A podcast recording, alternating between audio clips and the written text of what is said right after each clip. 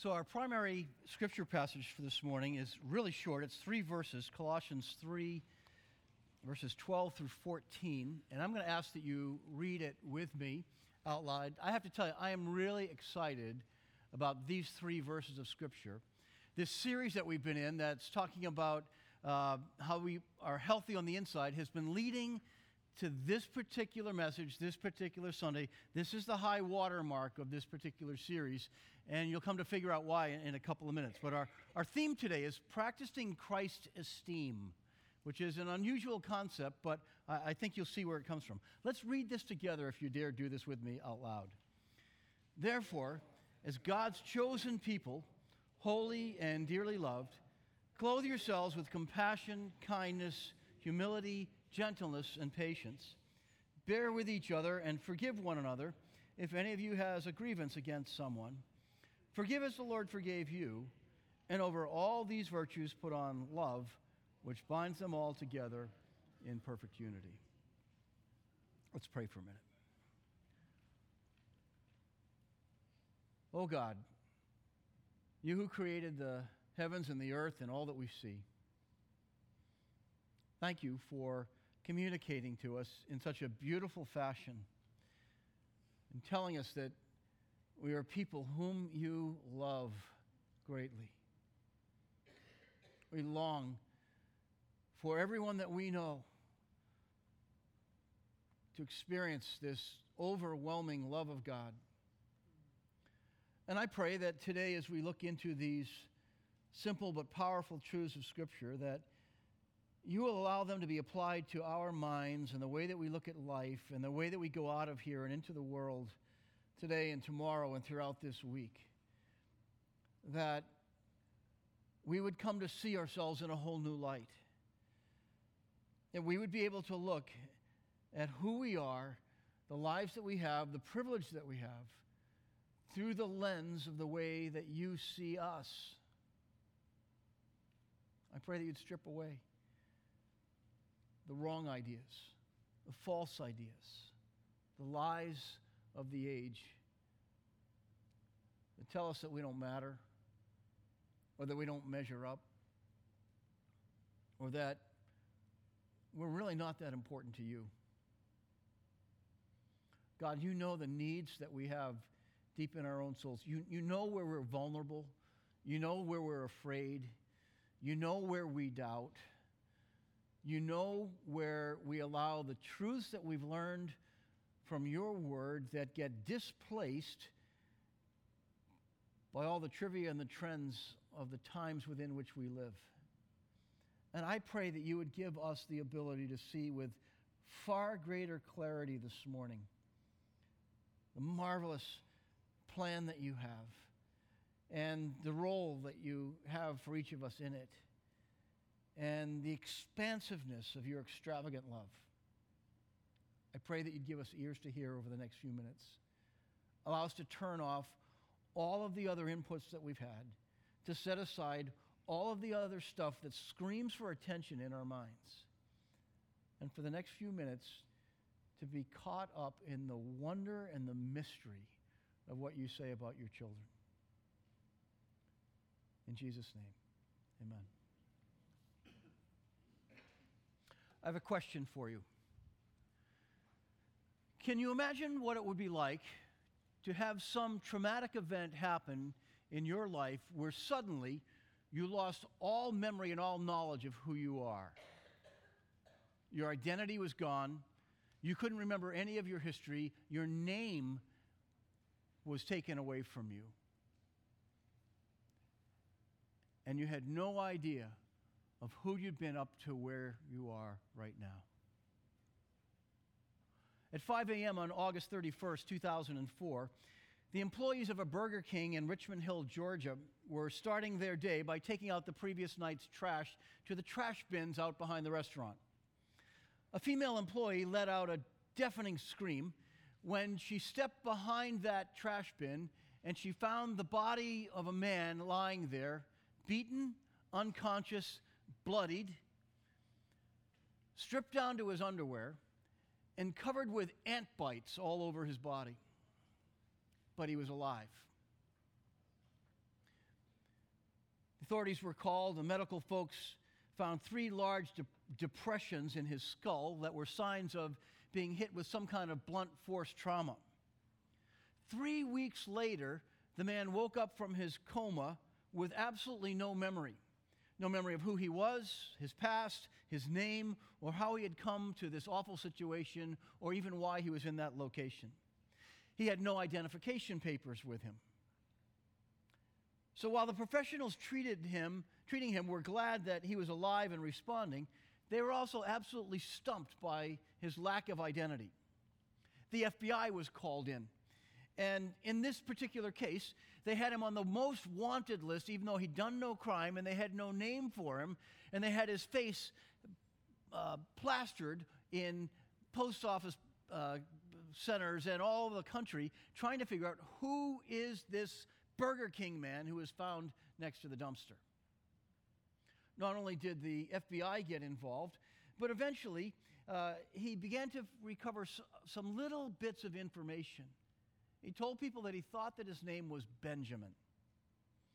And after a while, Benjamin needed a last name and nothing was coming back, so he took the initials of the place where he was found, Burger King, and chose those initials to be his own, and he became Benjamin Kyle.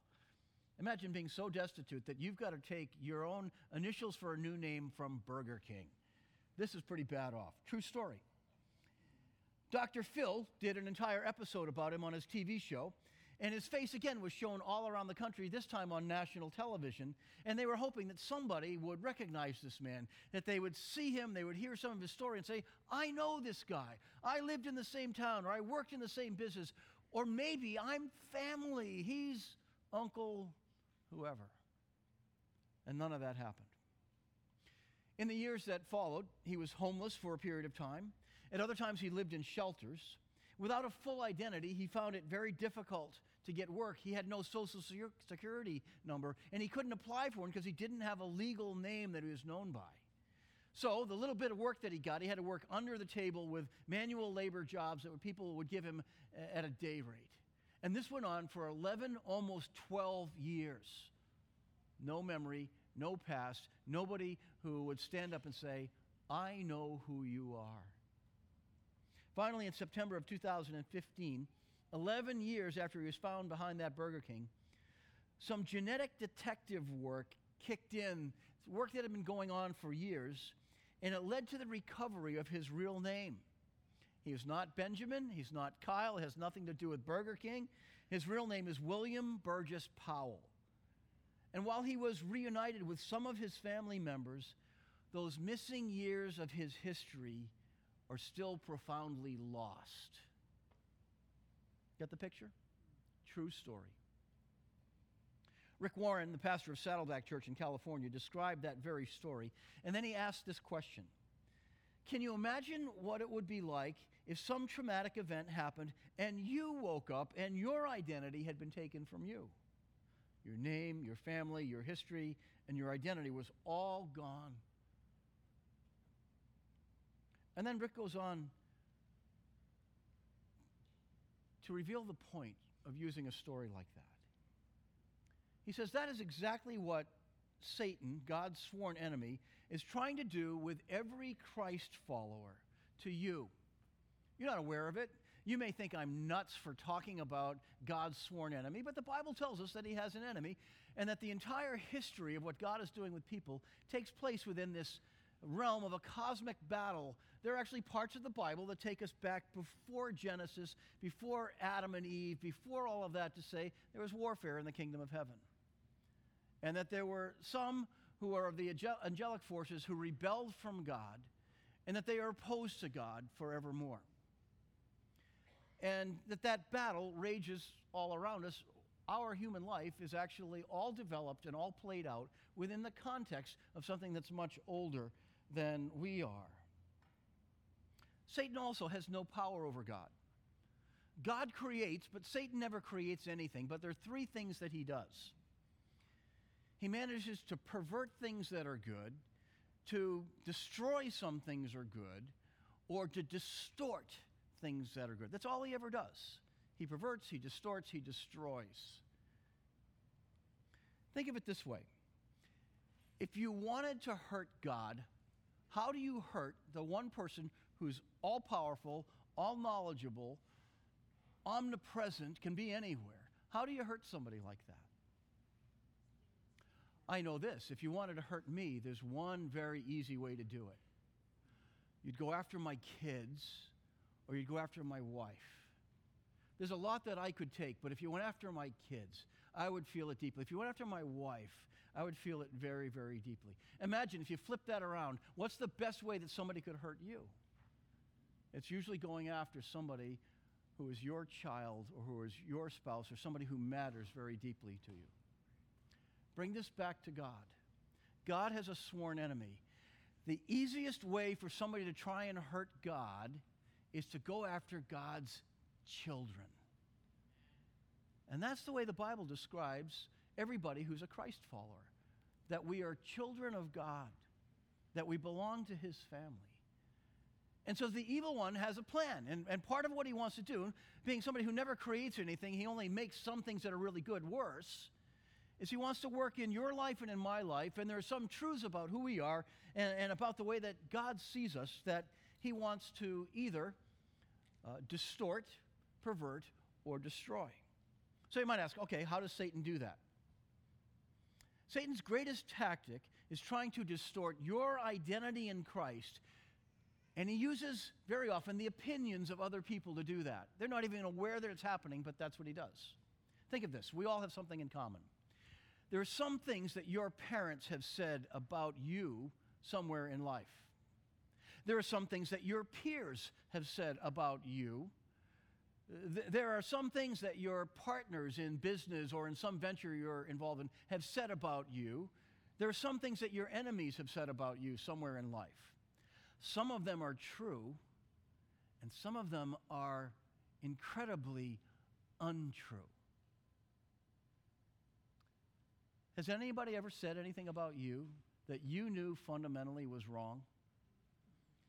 You know, the kind of whispers where they say, You can't do that. You don't have the skills and the talent for that. You, you won't measure up that way. You're not as smart as you think you are. You'll never make it. I've been doing this long enough. I know when the room gets this quiet, you all know exactly what I'm talking about. Because there's somebody who has whispered those kinds of things into your life at some point in the past. And it's never God, it's always the one who wants to take away from you, not the one who wants to add to your life.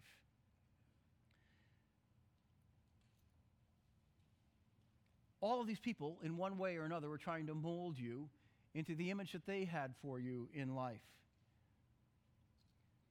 Satan uses the opinions of other people to control you, to keep you down, and most of all, to keep you from your true identity. And he uses a number of things. Sometimes it's the opinions of other people, sometimes it's the pain in your life, sometimes it's the hurt in your life to keep you from your true identity. Sometimes he takes things that are really good in life, like the media. The media is neutral. The media can communicate things that are tremendously good, and the media can also put out a whole lot of stuff that is just distorted and a bizarre reality. Or something like our culture. Culture is meant to be good, but culture can also be a destructive force in somebody else's hands. And the evil one uses all of these forces to knock us off our thinking, to knock us off our understanding, and toward one very specific eternal goal. He does not want anybody in this room to believe that you are fundamentally a child of God who is deeply loved by God, who matters to God, and who is useful in terms of the way that God wants to flesh out his kingdom and expand it throughout the world. These are the lies that we very often allow to infiltrate our lives, and the evil one is very, very good at doing this. Sometimes Satan whispers thoughts into your mind. When God whispers a thought and puts it in your mind, you know what we call that? Rick Warren would say we call that inspiration. When the evil one plants an idea in your mind through somebody else or through some event that happened in your life, we call that temptation. And there's a huge difference between inspiration and temptation, but they're both just ideas that are whispered into the brain. You've experienced both, right? Times when God gives you this really great idea or this really great thought that you can build on, and there are other times when there are temptations that come into your life that move you completely off track and waste an awful lot of your time. And, and you wake up three years later and say, How did I get here? This is not where I want to be. This is not who I am. And so the evil one wants to rob you from your true identity and to distort that identity. And so he suggests things like this You have to earn God's acceptance to be loved or liked by him. You don't really matter. You're not that important. Here's one of his favorite ones you can never be forgiven for that. And so, even though you believe in Christ, there's some aspect of your junk that you carry around forever. Or you should feel really shameful about this part of your life. You know that God never deals in shame? The evil one is the one who deals in shame. God uses the broken things in our lives and said, I can heal you from that if you give it to me. I'll even use it as a platform for ministry. I'll make a story that's so great out of that mess that you're in, if you give it to me, that it'll astound the world. The evil one uses that same body of information and says, I'm going to drive you down. I'm going to lock you in shame so you are, com- you, you are completely immobilized for the rest of your life if I can do it. Then Rick adds this one thought. The number one strategy of the evil one is to get you to repeat his lies. Let me say that again. The number one strategy of God's sworn enemy, that the Bible sometimes calls the devil, sometimes called Satan, that we're tempted to believe doesn't really exist, and who operates in secret, is to get you to repeat his lies. Here's why that's a really great strategy. When you and I start repeating the lies that have been whispered through somebody else that come from the evil one, and we tell ourselves those same lies, he doesn't have to do any work anymore he can move on to the next person because all inside of here, we're doing his work by repeating the same lies and keeping ourselves trapped. You don't have to raise your hand, but anybody ever have that happen? I know it has. It's happened with me, it's happened with you, it happens over and over. And he's unbelievably good at the work of perverting, distorting, and destroying. Why do we believe these lies? I think there's one very profound reason, and it's because acceptance is a big deal to us. Acceptance is important. Can you think of some of the things that you once did just in order to be accepted or to fit in or to belong? Truth is, we will all do a whole lot of crazy things just in order to feel like we fit in, that we're accepted, that we belong. Let me illustrate a, a, few of those things from my life. You can laugh at me, okay? Uh, three pictures we're going to show you. Here's the first one. This is from 1973. This is the Atwater family. I'm the guy standing in the back.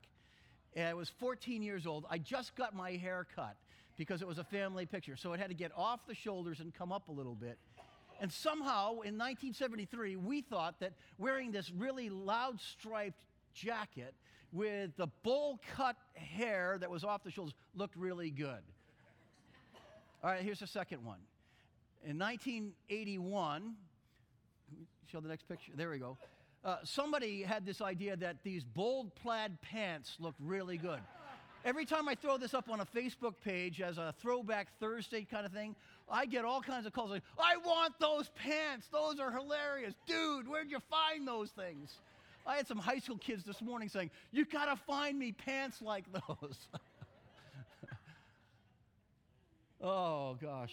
Here's one more. Some people will even jump out of a plane because their buddy did it three minutes before they did. All this is to illustrate how far we will sometimes go to fit in, to be included, to be part of a group, or to be accepted. Which leads to the need that I want to expose this morning we need to have a very firm grip on who we are in Christ in order to become who we are supposed to be. Let me say that again. We need to have an incredibly clear grip on who we are in Christ for your life to work out the way that it's supposed to work out, for you to become who you are supposed to be, who you are designed to be. Here's the big idea for this morning. When you see yourself as God sees you, you will find your true identity in Christ and become the person God intends you to be. You will become the person that God originally designed you to be. And it's an awful thing to walk through life not knowing who you really are. And one of my deepest convictions is we have an enemy who likes to knock Christ followers off the game so that you are absolutely confused and you do not know who you are. I'm going to assume this morning that most of this room is filled with people who already believe in Jesus Christ as Lord and Savior and as the Messiah who's coming back one day. I know that's probably not 100% true, but it's mostly true in this room. The reason I'm going to do that is because that's the audience that Paul is writing this letter of Colossians to. He's writing to a church. Now, who might fit within that group? There are some who are, are brand new to faith and, and they're just barely kicking the tires and, and they've, they've just started this, this journey into faith, and that's wonderful. There are others that are a little bit farther down the road and, and, and they know that they're believers and, and uh, they're growing in that faith, but they they know they've got a long way to go in order to understand more. There are some others who are coming back, and there have been some people in both services this morning who haven't been in a church in a long, long time. You, you know that this message is true, you, you know that Jesus is Lord, but somehow you found yourself wandering away. You just took a little vacation, and all of a sudden it's seven, ten years later, and you're realizing that God is like nowhere in your life in terms of practical experience, and just getting here today was a huge risk. And then there are some others in, the group where you've been in a long, long walk with God and you love being reminded of his truths day in and day out. And what you're going to see is this message applies across the board to every single one of us. We're going to talk about two things. First, three foundations of a Christian identity. Here's the first You have been raised with Christ. I want you to say that with me. I have been raised with Christ. Say it in the first person. I have been raised with Christ. What on earth does that mean? Where does that come from? Uh, verse 1, a little bit before what we just read a moment ago, says, Since then you have been raised with Christ, set your hearts on things above where Christ is, seated at the right hand of God. Set your minds on things above, not on earthly things. Positionally, every person who has put his or her faith and trust in Jesus Christ has been raised with Christ in the way that God sees you. In other words, you're not the person that you once were. You're living the new life. You're living the resurrected life now. The same power that raised Jesus from the dead is available to you, and in some way, shape, or form is infusing you with whatever hope you have and whatever strength you have in the Lord. So, Paul tells us to set our hearts and our minds on things above so that we can really lean into this and not to be distracted by the lusts and lures and short term attractions of this passing world. If you are a Christ follower, you can mean what we just said I have been raised with Christ. You are meant to live an empowered, full, victorious life, not a defeated life. So don't settle for the lies of the evil one when he tells you that you really don't matter. Don't settle for the lies that tell you that you can't live a life that's marked by the power of God and that tomorrow can't be better than today because that's not from God. Okay?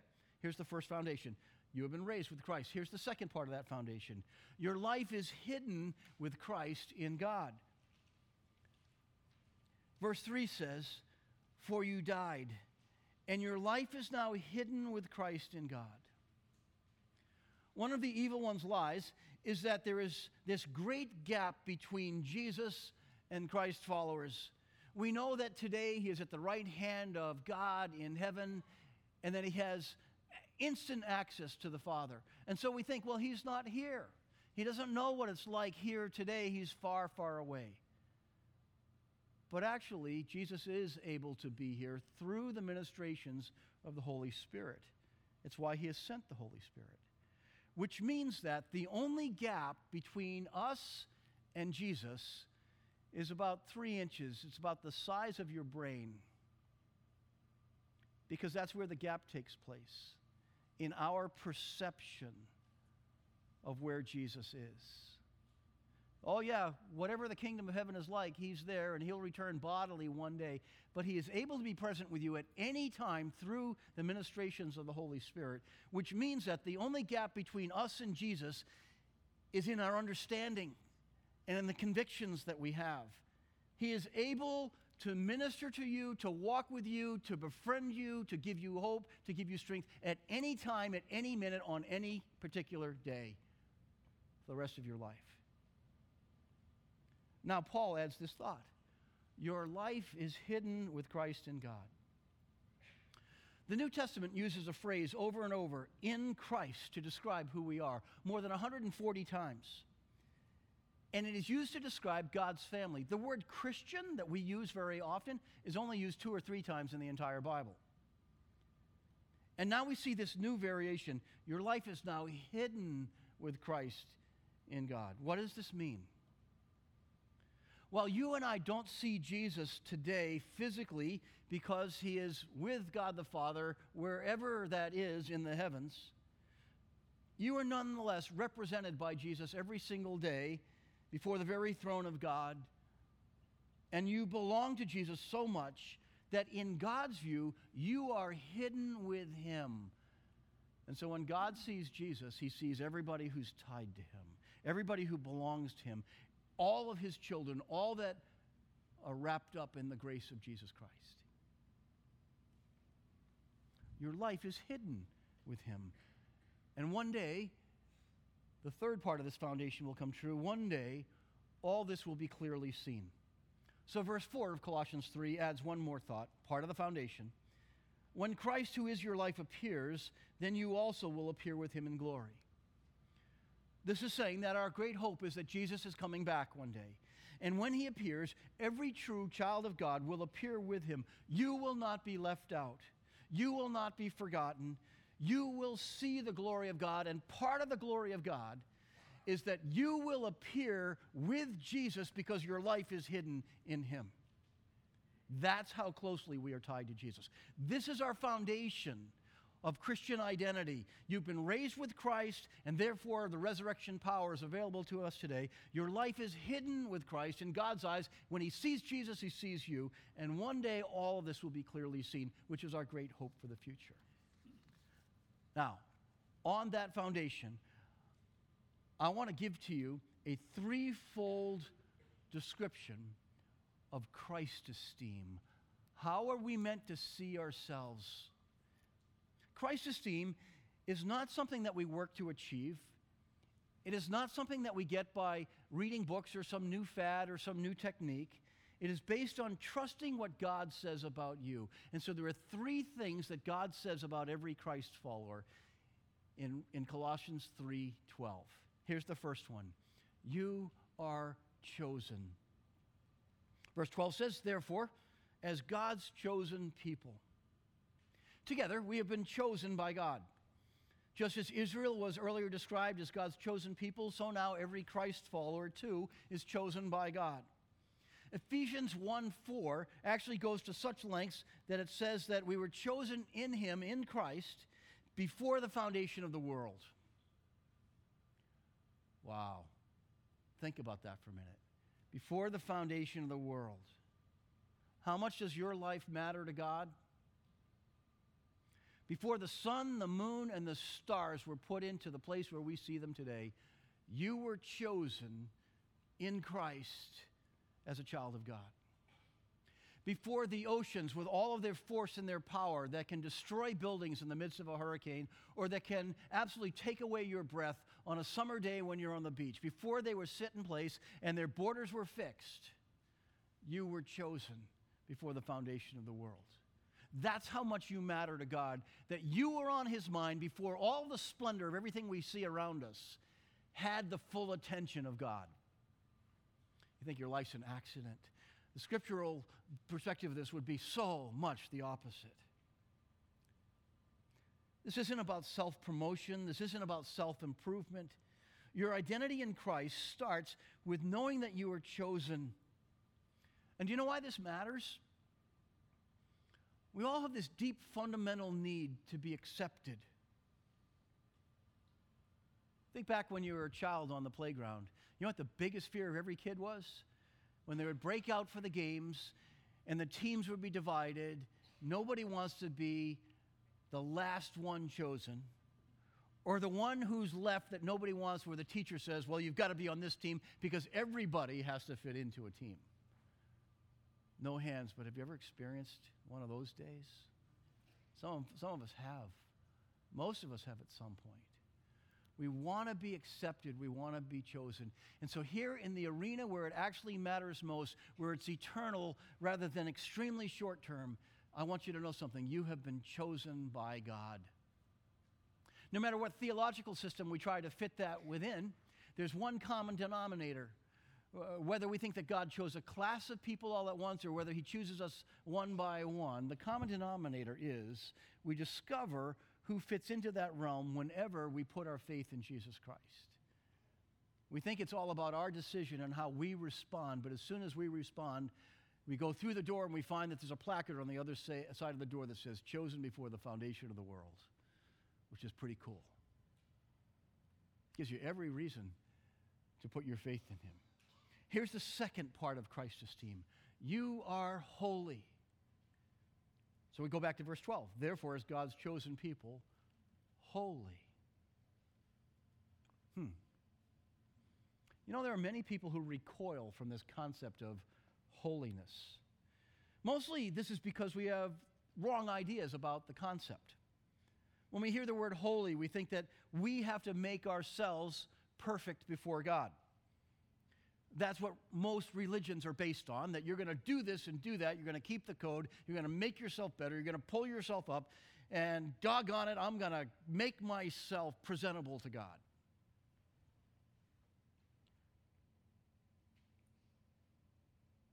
And perfectionism leads to an unhealthy kind of religiosity where we try to perform in order to be accepted. This is one of the lies of the evil one, one of his most brilliant lies that you have to earn your acceptance by God. In the Bible, to be holy actually has a different primary meaning. It means to be set apart. Not set apart from, as if we're better than other people and therefore we shouldn't have any contact with them because they might pollute us. That's what the Pharisees did, right? No, we are set apart for his purpose for his service, to be used and sent by God. So, in the Old Testament, the temple and several items that were in the temple were dedicated and then set apart as holy unto God, meaning they were reserved for his use, his primary use. And that meant that God had a purpose for these things and that their highest and best use was when God had them in his hands. Let me give you a, living illustration of how this applies to us today. Who, who, has, who here participated in some way in this home makeover thing that's going on at the homeless shelter in Norwell? Just raise your hands. I'm going to ask you if you do something for a minute. If you were Johnny and some others, would you stand for a minute and just stay standing if you were part of this? We're not going to applaud. We're not going to embarrass you. That's not, that's not the point. But if you would. And, and there were somewhere, I don't know, 12 or 15 in the first service, and there were probably some that are working. There just stay standing for a minute. So, what this means is that all of you who served on this weekend, on this home makeover project, you have been a living demonstration of what it means to be holy and set apart for God's service. Some of you are newer to our church, some of you have been around for an awful long time. But in some way, shape, or form, you felt the tap of God on your shoulder saying, You can do this. You have some time, you can take on a part of this project. And you are being used by something that's going to be talked about among a number of people in our community. You are, you are serving God, you are doing His work, which means that in some way, shape, or form, you also said, I will set myself apart for this time to be used by God in this way. Does that make sense to you? All right, you can sit down. Thank you very much. And by the way, thank you for being involved in all that. Anytime that any one of us senses that tap that God is saying, I think I'm supposed to be involved in this. I think I'm supposed to, supposed to step forward what God does is He sets you apart for His service. It's not about how good you are, how perfect you are, how pleasant you are, uh, how knowledgeable you are. He can use you as you are. And when we give ourselves to Him in this way, even for a short time, He sets us apart to do amazing things through us. And in that sense, you are set apart for Him. Now, you might be saying, wait a minute, isn't there an element of perfection in this concept of holiness? Yes.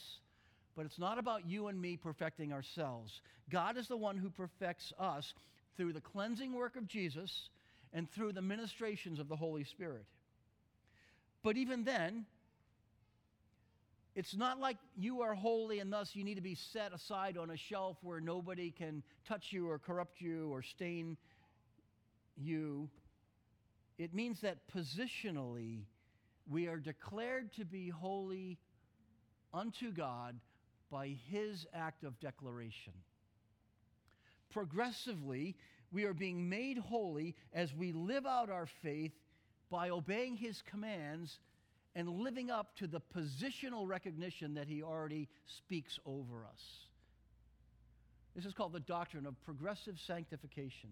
Paul writes about it in Ephesians 4:1 with these words: "Live a life worthy of the calling you have received."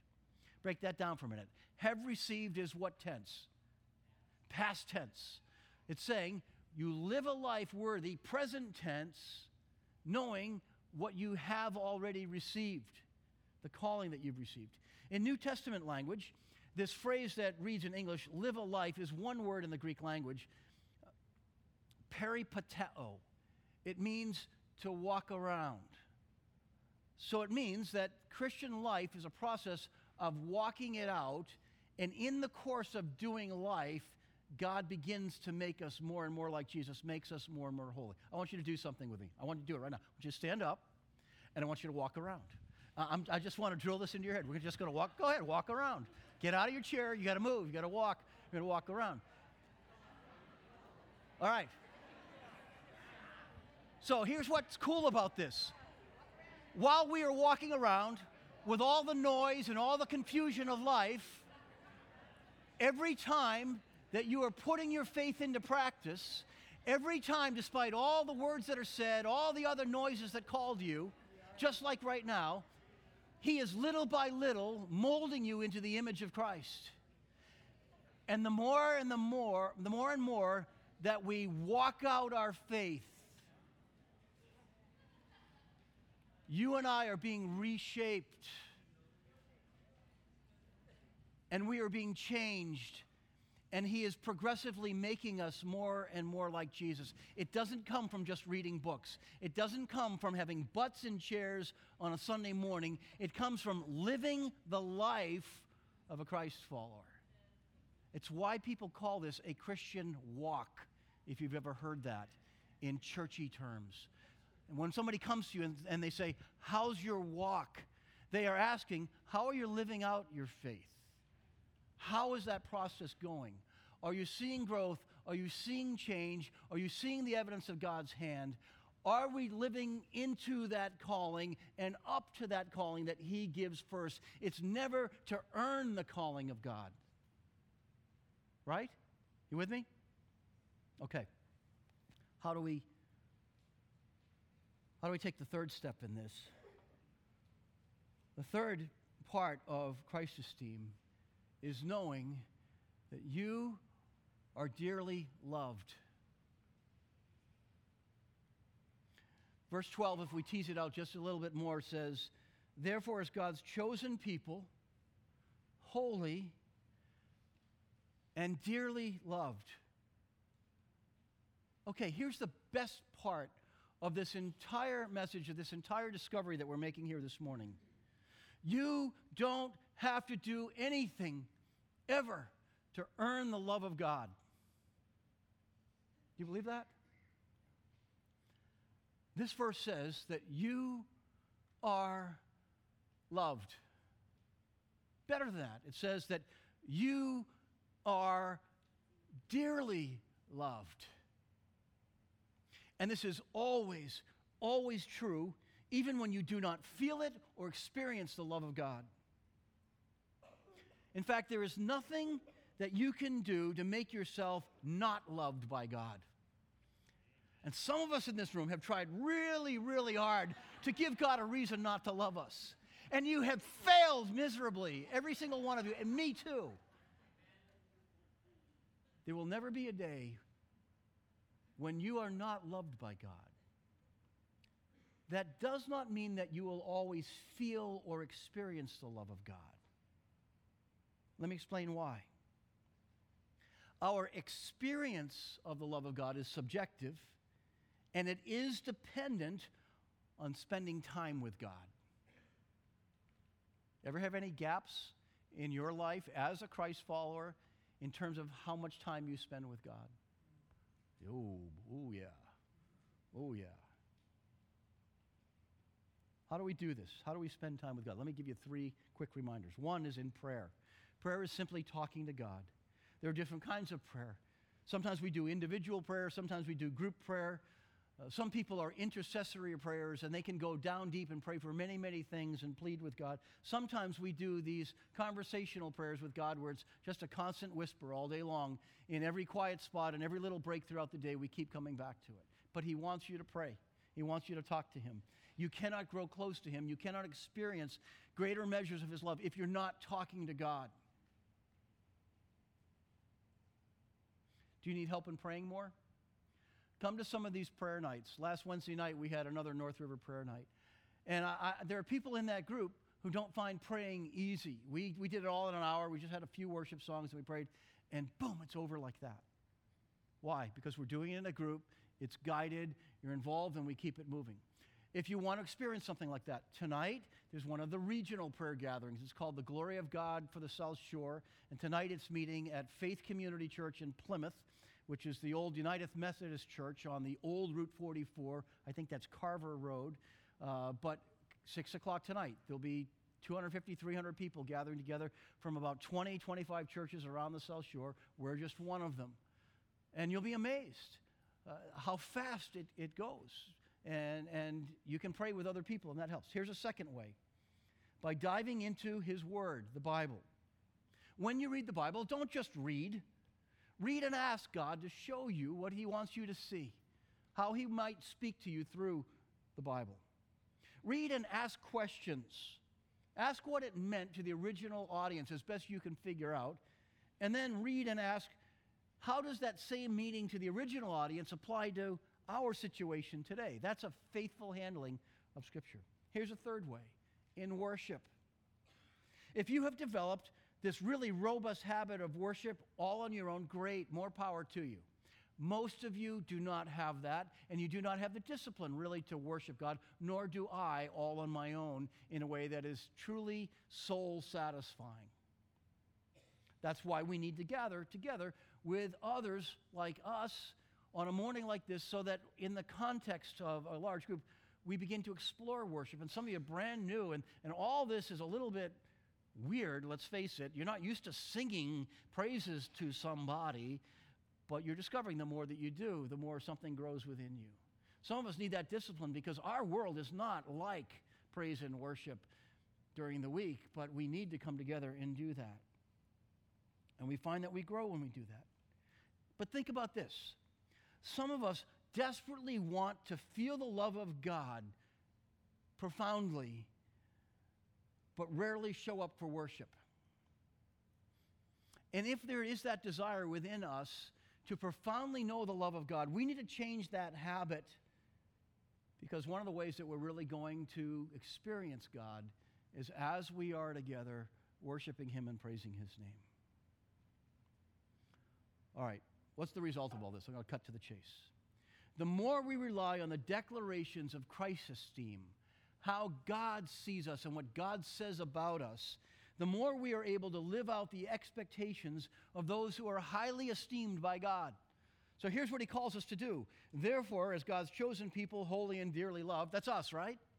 Clothe yourselves with compassion, kindness, humility, gentleness, and patience. Bear with each other and forgive one another. If any of you has a grievance against someone, forgive as the Lord forgave you. And over all these virtues, put on love, which binds them all together. It is from the outflow of knowing who we are in the Christ esteem of God that we're able to do all these things that God challenges us, challenges us to do.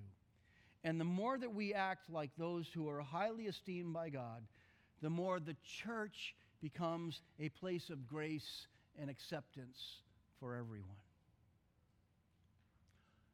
If you struggle with self esteem, I don't want you to buy any book.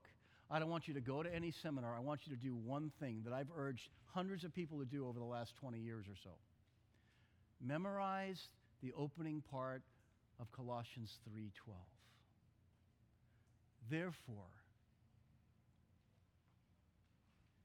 as God's chosen people, holy and dearly loved.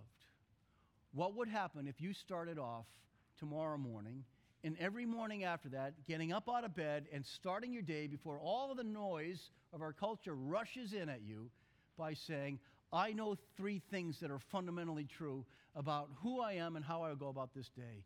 That I am chosen by God, that I have been, been declared to be holy and set apart for His use, and I am dearly loved by a God who will never, ever stop loving me. And I have news for you. If you were to start every day with those three declarations that are the foundation of Christ's esteem, your life will radically change. Let's pray. Thank you, God, for these wonderful words and for this one absolutely amazing verse that humbles me, inspires me, excites me, and that has the capability of changing our lives.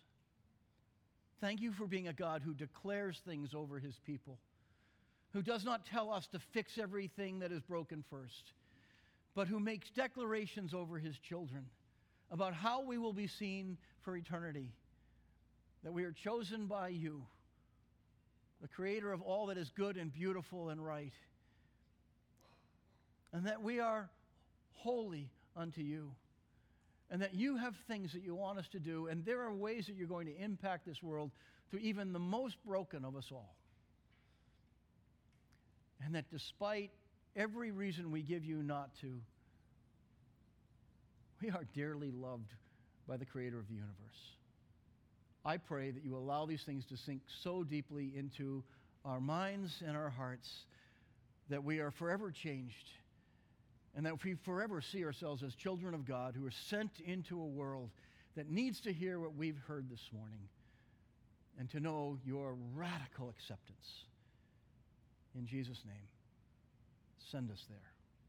Amen. Amen. Hey, you don't mind if I interrupt for a second, do you? I knew you were going to do this. so the big guy had a birthday yesterday. Turned 60 years old. Six. So, Paul, they make chairs for people who turn 60. It's called a wheelchair. So, why don't you have a seat here? Chair of honor. How's that fit? Is that, oh, look at that. How's your hip? Is it okay? Your turn will come, Todd. Your turn will come. Well, don't get too comfortable in that chair. Um, Paul tells us in Philippians that we forget what is behind and we press on towards the goal that God has called us heavenward. And that call is for you. Um, you're not in heaven yet, you're not dead. Uh, so that means you have a lot more to do. You are our pastor. We love you and uh, want to wish you a great and wonderful birthday. Happy birthday. Can we sing happy birthday?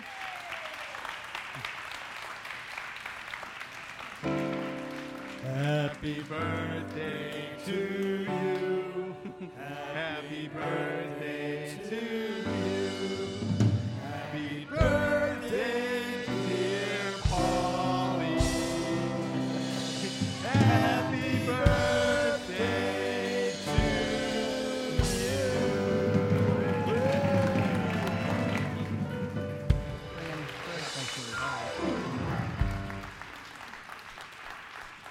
There's a card and cake that we're all going to get to celebrate and eat and partake uh, at the end of the service. We're